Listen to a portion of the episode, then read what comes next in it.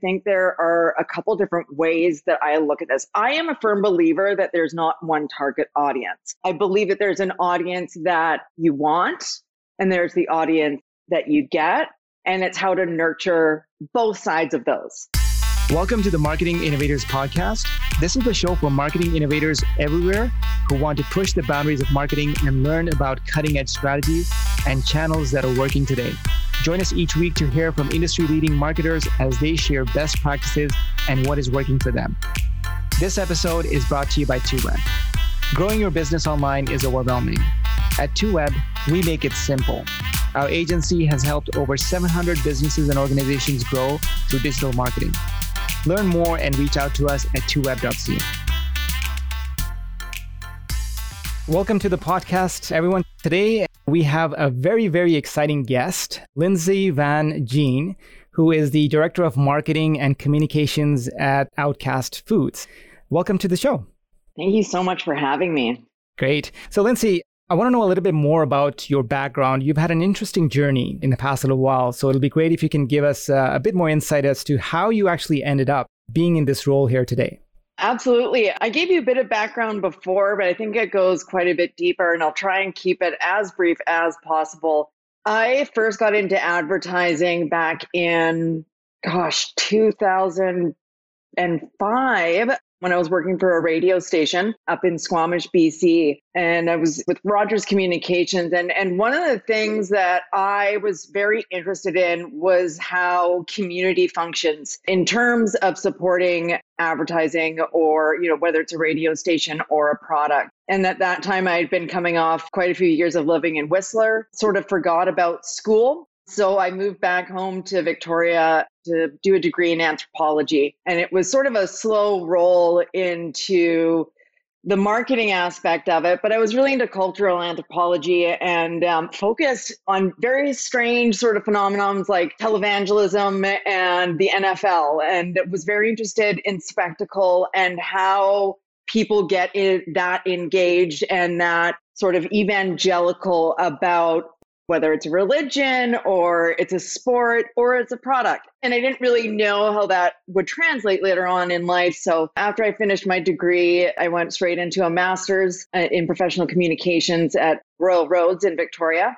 And I focused on the PR and PR strategies of the NFL during crisis situations. So I primarily focused on the Ray Rice case and had did a lot of textual analysis and looked at sort of the galvanization of the different communities and stakeholders, how people responded, how it sparked sort of social justice action, and how it really effectively changed the NFL. And from there, I was sort of, you know, excited to continue my academic journey through a series of really interesting circumstances. I ended up working with the University of Alabama at Tuscaloosa, Roll Tide. I know a lot of people on the podcast who anything about football also hate the Crimson Tide. So hopefully that doesn't turn anyone off too much. And so I really got into sort of sports communications and was accepted to do a PhD there and deferred while I did some, went into some marketing. And I worked for a few startups and ended up working for a digital marketing agency that focused on sports videos and sports advertising. And it gave me this crash course into digital advertising and ad fraud and, and all sorts of really, really interesting areas that I just hadn't had that exposure to. And after a couple of years there, I, I left to go on an adventure of sorts at the age of 38 and became a glorified PR and marketing carny or roadie, I guess, and traveled with an obstacle course racing circuit across Canada and eventually ended up in Toronto and made a life here where I went into marketing in, in a sort of sports related capacity. And it just wasn't filling this need that I had to take marketing from just sort of the pure science of marketing into how do we create communities? How do we elevate other people? And so my PR company, Hello Hero, focused on working with companies that were very socially minded. Worked with a peanut butter company that supported sex workers. I worked with a period product company that has a mission to end period poverty in Canada. And it was very rewarding. Enter COVID. I had been introduced to Dr. Darren Burke, who's the CEO and founder, co founder of Outcast Foods. And we had had a brief conversation about me coming on to help them with their PR and a bit of their marketing. And from there, COVID sort of just kind of crushed that communication and that relationship for a little bit. And then we linked up in, in June of last year and we started on this journey of, of building the brand that is now Outcast. And we've had tremendous success. And we've just finally, we finished a round of funding in early 2021. And so, yeah, the sky is the limit. And I'm very grateful that, it, that I have the task of marketing and branding this incredible product. That is amazing, Lindsay. It must be really, really exciting here to conduct some of these operations, especially related to marketing, which you seem to be very passionate about. So, with regards to your current role at Outcast Foods, what does it entail? Everything.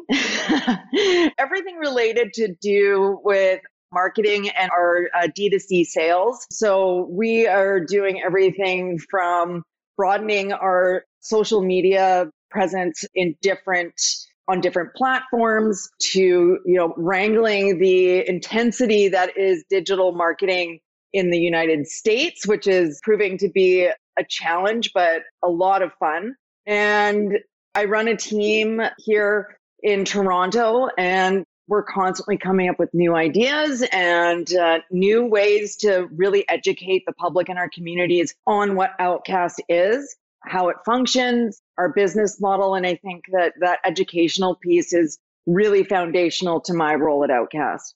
So, obviously, you're dabbling into a lot of different kinds of marketing techniques and strategies. What has worked? So, the way that we approach this, you know, we didn't have funding. So, we started off really small and we wanted to do, we're big on testing things. We want to find out, we don't want to just throw things out there at you know multiple different platforms or strategies we want to be very methodical about how we approach each sort of facet of the marketing for outcast and with covid and we experienced tremendous growth in, co- in during covid. And really it was that digital advertising component that really helped us get going. So our main focus over COVID was really to work with our digital advertising platforms. Our social media is has proven to be a real winner and I can get into more of like how we were able to make it a winner because I don't think that there is a formula for it, but I think that there are some definite like some good strategies and some good ways of looking at a brand and applying it to the audience that people can take away. So lots of social media. We're now working with influencers. And what we were able to do is really track and see how that was working. And a lot of that had to do with that beautiful marketing funnel that we all love to see get filled up. But again, that in itself takes a, a, long time. And I often say that sales and marketing and, and you know, brand, it's not a, that funnel is not a gumball machine. It's not you just turn the crank. It's that gumball machine has to be filled up first. Now those those are people and communities. And to be able to get conversion and you know really really stable brand awareness and education, there has to be that foundation laid. And that's what we really really worked on towards the end of 2020. So, Outcast Foods, who is the target audience for the business?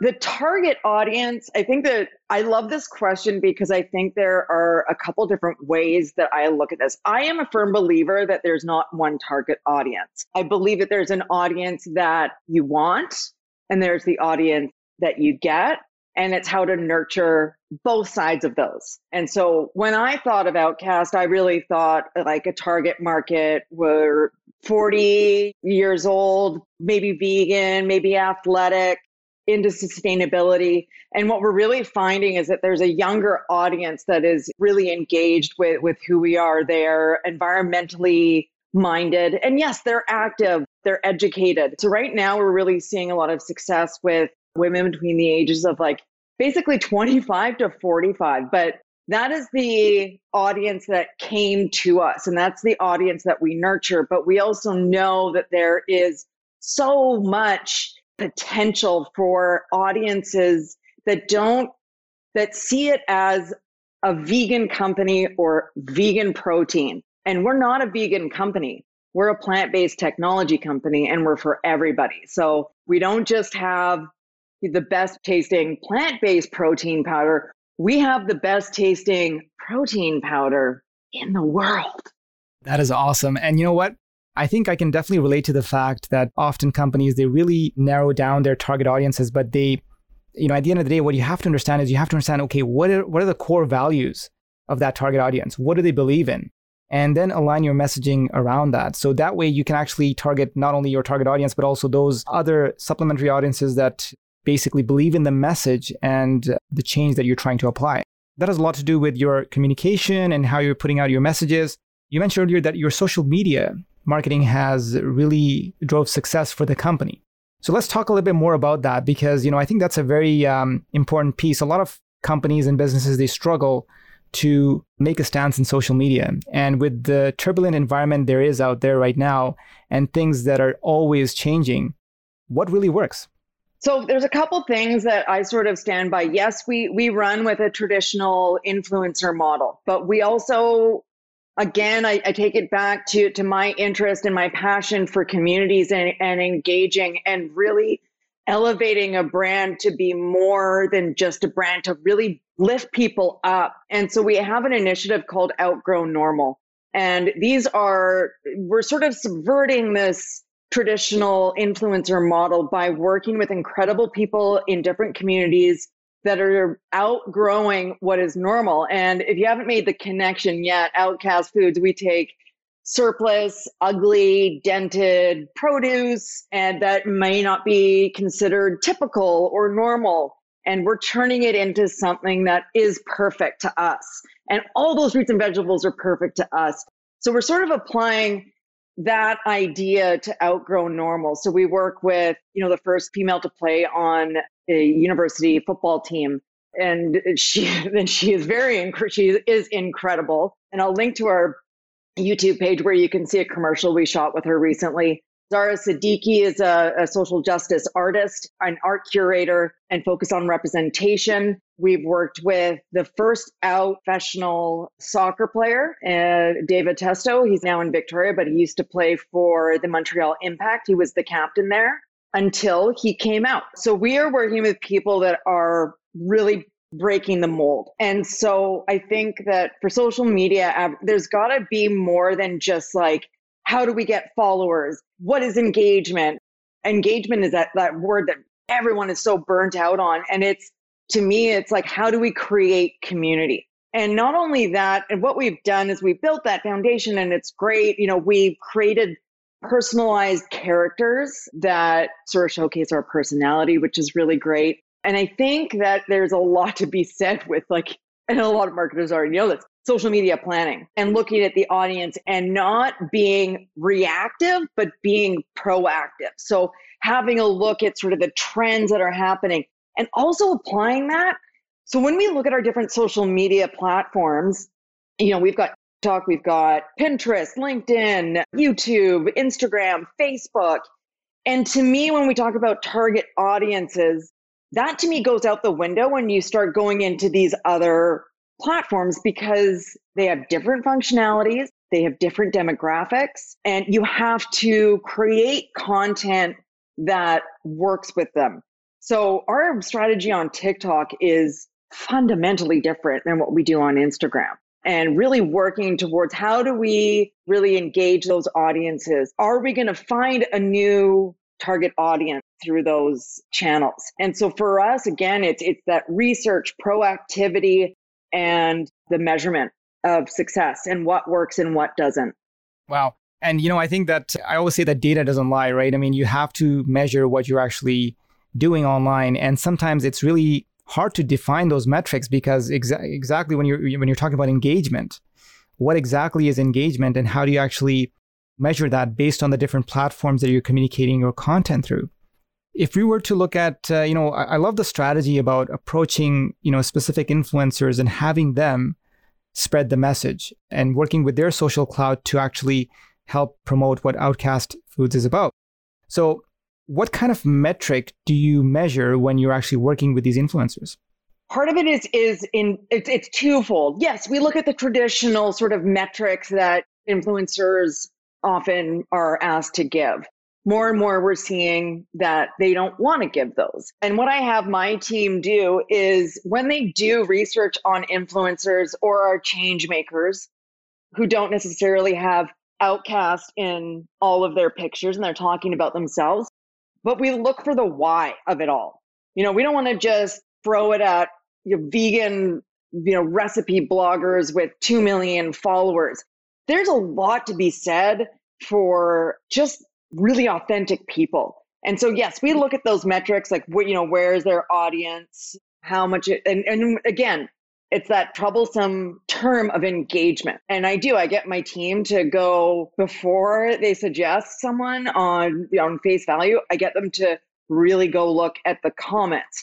Are they interacting with their audience? You know, we see these sort of, I don't know if it's like a good term, but like these arbitrage accounts where you know they've got 500,000 followers and tons of comments but they're all the same comment. And it's sort of these groups of influencers that band together to create that engagement and they're all commenting on each other's posts. So it's got like 114 comments but it's all fantastic work. Your work is fantastic and it's you know heart emoji. And so it's not true engagement, which is why I find engagement one of the worst terms in marketing. It's very undefinable, it's vague, it doesn't really mean much, and it's very hard to measure that's going to piss off a lot of marketers.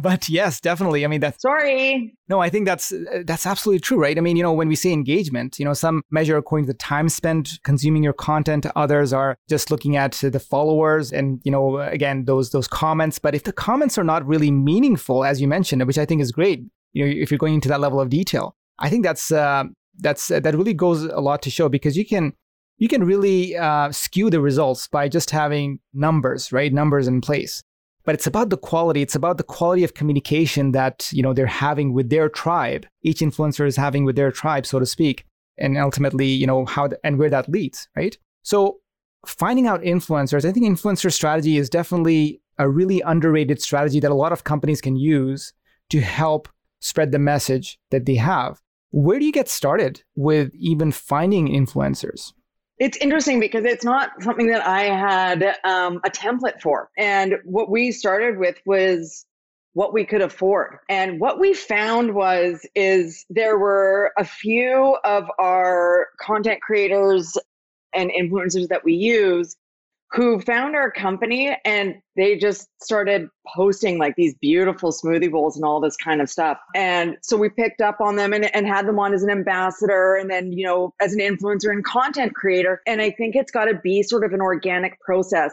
This is what we're finding right now. And I hope that some people that are listening to this can relate. But, you know, we were very much situated in Canada, which is great for us we were able to take orders from the United States. When we got into the United States, the influencer industry there to me is vastly different than what we had been working with. So we were organically finding people that were emotionally attached to our product first.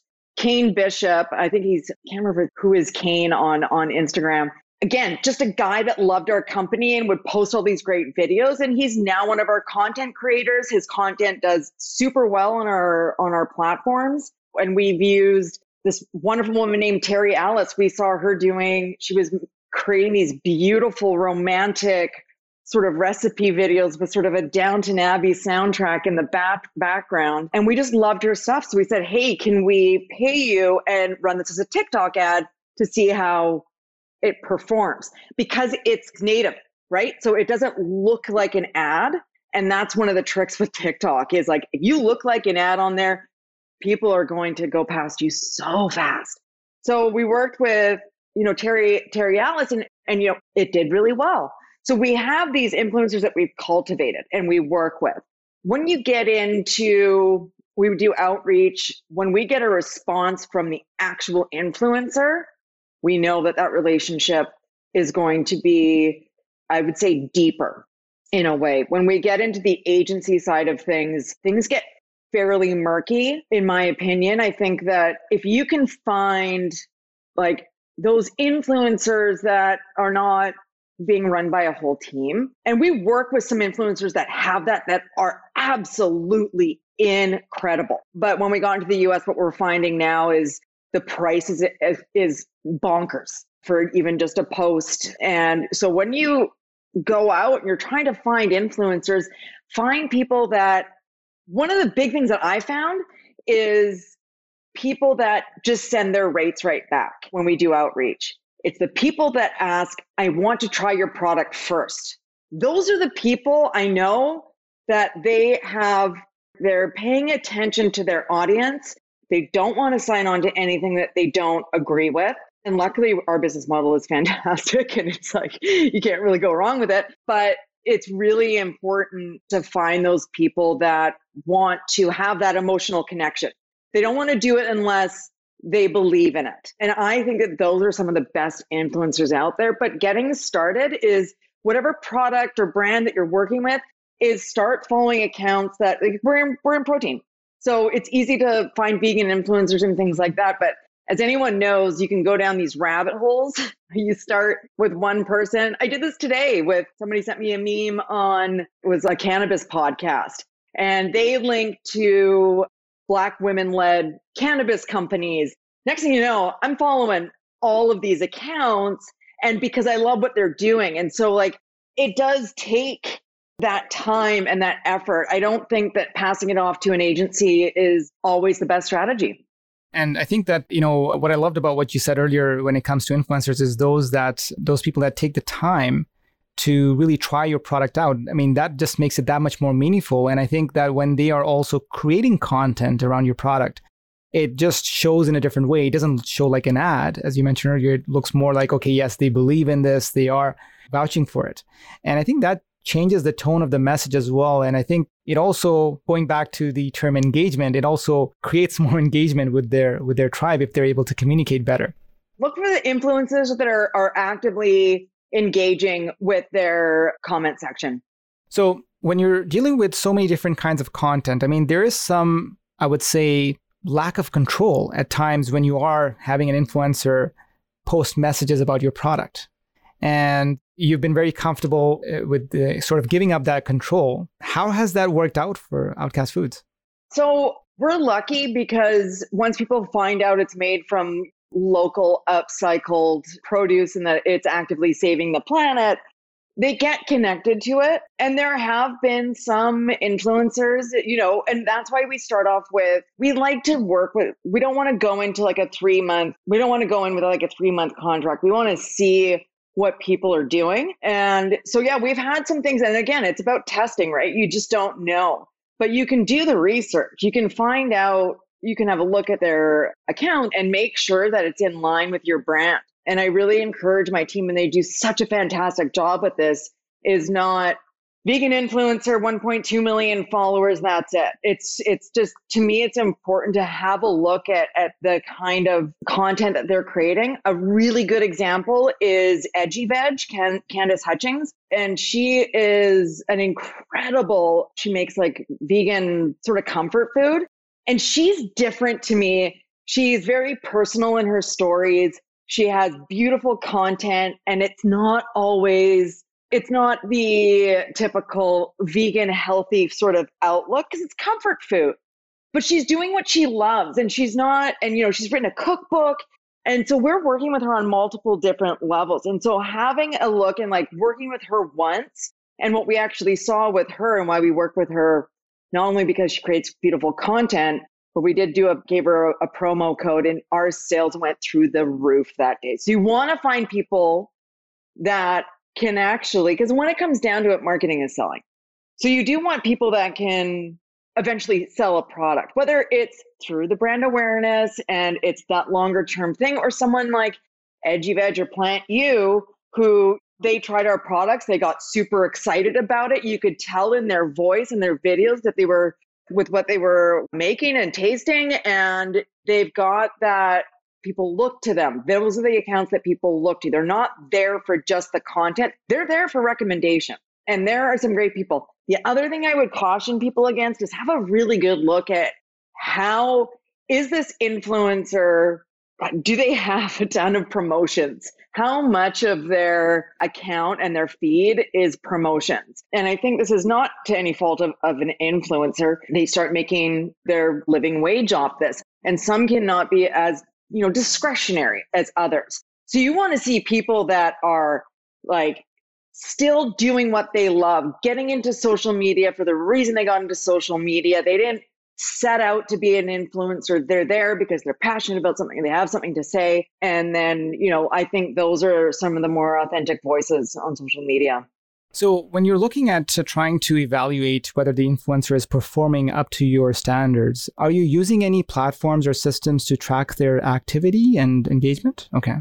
No, I, I know there's lots out there. Our team is very hands on. We don't, we tend to not sort of field things out for a number of reasons. And like with, we see the performance. And you can, I think that anyone can go on social media and tell the difference between someone who is engaged and posting good stories and is excited and, and those that are holding up a bag and saying buy outcast which we have not had. They've all been fantastic. But i think that our metrics are, are based yes partly on sales. And we do give them promo codes. And we don't tell them they have to. It's not always about that we also base it on we look at our follower count and see if there's an uptick when the influencer comes on or when they post. That's worth it to us. Our big thing right now, is like besides social, is email marketing and and getting not only onto people's email marketing list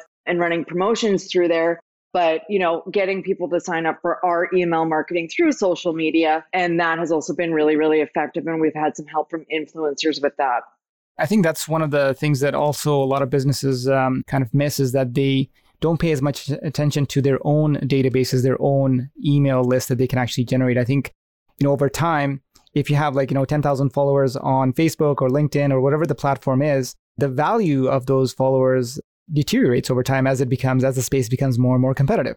Yes. Not with emails. I mean, emails, yes. I mean, people are not opening as many emails as they used to before, but they still have the, the greatest impact when it comes to trying to spread your message. So I think that's really powerful.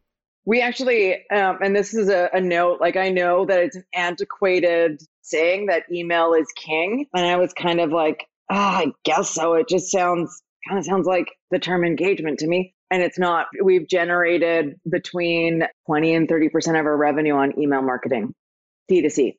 That's great. So, with Outcast Foods, I mean, what are some of the biggest challenges that you're facing right now? Education. I mean, it's it's education around, you know, people have ideas about what vegan protein tastes like. They don't understand the term upcycling all that well. We have we did something amazing with an influencer recently who is sort of an upcycled sustainable fashion influencer and he sort of took the idea of upcycled fashion and then related it to upcycled food because I mean, we've seen comments on on our some Facebook ads that are like, "You expect me to eat garbage?" It's like, whoa, whoa, no, we're not. That's not what we're doing. You know, we've got some animation done, and we just use Fiverr. It's great. It's honestly, it's so good. We got like you know a, a minute long animation done that chronicles our process, so that we can send that to not only retailers but investors, other stakeholders, use it on social media. We send it to our influencer outreach. We use it constantly. And it's one minute and it, it just shows step by step that we work with farmers, grocers, and food manufacturers, and we divert that surplus food waste to our zero waste facility in Halifax where it gets upcycled. There is an extra little layer to this because what we do is super special because we do have patent pending technology that allows us to keep the micronutrients intact as it goes through the drying process. And no one else has this. So we can take the antioxidants that are in that blueberry and we, what usually happens is it gets dried it's blueberry powder. This keeps all of those nutrients in there. So we have a big job. And that one of our biggest hurdles right now is going from Canada to the US. We have to educate a huge population on the idea of upcycling and that it's it's protein powder and greens. It's not vegan protein powder. And i will be sending you some so that you can make your own assessment and i'm sure you will love it. But yeah it's really about it's that educational piece. When you have an innovative product and you have technology that no one else has and we are the only company that's has the capabilities to do this there are other upcycled CPGs in the space, but you know, we are the leaders in this. And getting that across in an ad is very hard. So it's incumbent upon us to have there's like between between 5 to 7 touch points that a consumer has to go to it with protein powder specifically, if not more. Because we've all had that experience. I know I have where you're like, "Oh man, strawberries and cream whey protein powder. That sounds so good. I'm going to buy this, you know, five pound tub of this stuff and I'm going to have protein forever. And you try it once and you're like, I am never having that again. And so when you're buying protein online, it makes it that much harder. So not only do we have that hurdle to overcome, but we want to get our story across to people because that's where that emotional connection happens. So that's hard. you know, I was going to ask you, what is it that makes Outcast Foods unique? And, and it's interesting. And, you know, you mentioned that you have this unique process to sort of make sure you're not losing out on any of the nutrients as you're processing the protein, right? So when you have, you have an Outcast smoothie, you not only are getting the benefits of knowing that it's actively saving the planet, whey protein is terrible for the environment. We have our recyclable bags that are made with biodegradable and, and compostable materials. You're also getting five to six actual servings of fruits and vegetables. So, one of our taglines that has worked in the past is have a salad, but make it taste like chocolate chip ice cream or chocolate chip mint ice cream. You know, and people really love that or have it taste like a bowl of Fruit Loops because you're literally getting all the nutrients that you need. So I have completely stopped eating vegetables altogether. I'm just joking. I would never do that. I would never ever do that. But it is nice to know that, you know, in my daily life as marketers, we're always on. And whether it's like getting up early to get a workout in, you sometimes don't get all the nutrients you need. And so this is, you know, something that I rely on. And I'll tell you a very honest assessment of my relationship with protein powder. Before I came on with Outcast, I hadn't used protein powder in years simply because I hated it. It was always not that great. And so vegan protein powder sounds like it has some challenges with taste. And when I tried Outcast, I was immediate convert if I don't like something, I, I, I wouldn't use it. But daily, I have Outcast, and we've got a very special product. So we've got this great story, but yeah, putting it in into a few words is can be challenging. I can't wait to try the product myself. I mean, I'm really looking forward to it. So I'll definitely be sending you some feedback there. But uh, you know, I'm I'm big on plant protein. You know, I have a green smoothie every day. I try to at least, and and you know, it doesn't taste that great. so it's uh, it needs to be enjoyable. So yeah. So I'm looking forward to it. it's awesome, and like our greens, our super greens. You know, people don't like taking greens because they taste terrible, and ours is we call it like tropical vacation because it's pineapple coconut. And, you know, my my little nephew Remy, who is the namesake for uh, Remy Francois the Orange, who is one of our brand characters. And my sister was having trouble getting him to eat what she needed him to eat. And I said, give him this stuff. And he loves it. So, and it's also a great way to sneak vegetables into your kid's milkshake. So, you know, you can give them a chocolate milkshake. And they don't know that they're getting all the vegetables. That's awesome. As long as I don't have to bribe my kids to have their vegetables, then that's that's wonderful. I'll send you a bunch. It'll it'll help you out. excellent, excellent. So, Lindsay, you've been sharing some extremely valuable insights here today, and I'd like to know more about. Let's say, if you were to go back in time five or ten years, what kind of advice would you give your younger self? I would probably like the thing was is five or ten years ago.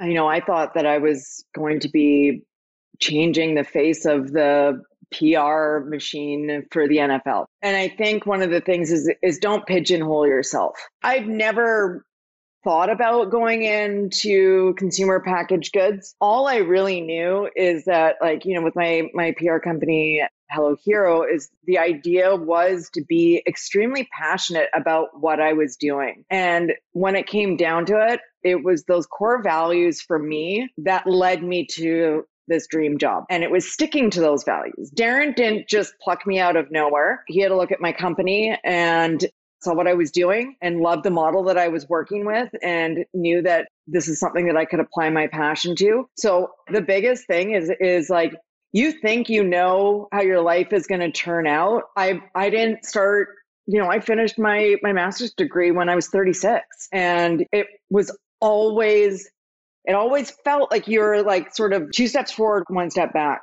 because it's a saturated industry to be in marketing and you know these jobs are coveted. And so all I did was just it was one foot in front of the other and putting all of your this is where I'm going to stay. This is where I'm going to grow. This is where I'm going to grow professionally and I'm going to stay with this company. Go back to to why you're in that job in the first place. Is it the company or is it the values that you're aligned with? And it wasn't until later in life that I found a company that aligned very well with my values and that I could be so proud of growing with. And Darren is an incredible serial entrepreneur. And TJ, TJ, who was our other co-founder, you know, he played for in the NHL for a number of years. And they both are, are vegan. And that is, you know, and they're really sustainably oriented. And I was neither of those things. But what I was looking for was somewhere that I and somewhere I was looking for a leader that would have the faith that Darren had in me. He just says, go. He's like, you're good at what you're doing and look for that. And, and don't think that if you're corporate, I mean, I'm going to get in trouble for all this. If you're in a corporate structure and you think you can change from the inside out, I'm telling you, it's not worth it. Find leadership that aligns with you. Don't stay in a place if you're not happy, hoping that it's going to change or that promotion is going to change it or you'll find the passion when you get onto that next project. I'm telling you from experience, it's a painful road. So find that thing that you love and don't you know place that thing and uh, you know it on a company and say okay nope i love this company. Go back to your core values. That's what i would have told myself awesome. in a long-winded way. And that's absolutely true. I mean like i think that uh, you know even um, you know i've had experience with my company where you know i've hired people and you know i always ask them okay why do you want to work in this field and you know, sometimes there's there's fresh graduates that uh, you know just want a job, but uh, they don't know what what they want to be doing and what their values are. But what I find is that those professionals that do find jobs that uh, align well with their values, they almost feel like they haven't worked a day in their life because their work is their passion, right? You know, it just makes it so much more enjoyable. I think life is too short to waste on. and it doesn't matter how you get there. It doesn't matter. You don't have to do the high school university it's it's we live in a different time now where you can become a crypto millionaire overnight or you can do it like me where it's like i had a lot of fun and then i went to school late in life and i didn't find that spark that one thing that like sort of was driving me in my life and i couldn't figure out what it was. I didn't find that until a lot later and so don't go with the flow. I credit my parents for pushing me into education. My mother was a professor and you know I resisted that for a number of years. But the way that I got there and the experiences that led up to it, it all people ask me like do you regret anything? And yeah, there's been some tough times. We've been through some tough times in the past year. Everyone's been through these parts of their lives where it's like I thought I was going to be so happy. And it's really about all of those tiny little experiences and all those tiny decisions that I made, whether it was signing a lease when I was in Toronto for 36 hours, having never really been here, or quitting my job and just going, I'm just going to give this a shot. Not all of them are going to be that, those great ideas, but all of those either bad ideas or good ideas, they all culminate in what you're going for. And so I can't, I don't want to change anything in my past. And no, it hasn't been easy by any means. But if I changed any one of those things, I wouldn't be where I was today.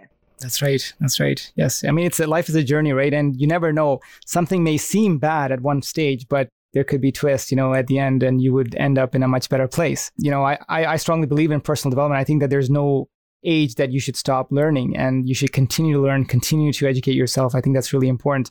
I myself completed my master's when I was 36 and I started off and, you know, I still continue to have, uh, you know, additional education down the road. I mean, you know, plan to work on my MBA and so forth. So it's something that, you know, I'm really passionate about. I think, and my, my dad is also a professor. So, so I come from a family of professors and doctors and they ex- expected me to become a doctor. But, uh, you know, I, chose digital marketing. But I, I started out in biotech. So I went to university in biotech originally and then ended up in, in marketing because I was really passionate about, you know, helping businesses tap into the power of the internet at the time. So it's really interesting, you know, where we actually end up with once once we start our journey professionally. And I think it doesn't stop until we go to our graves. So it's true.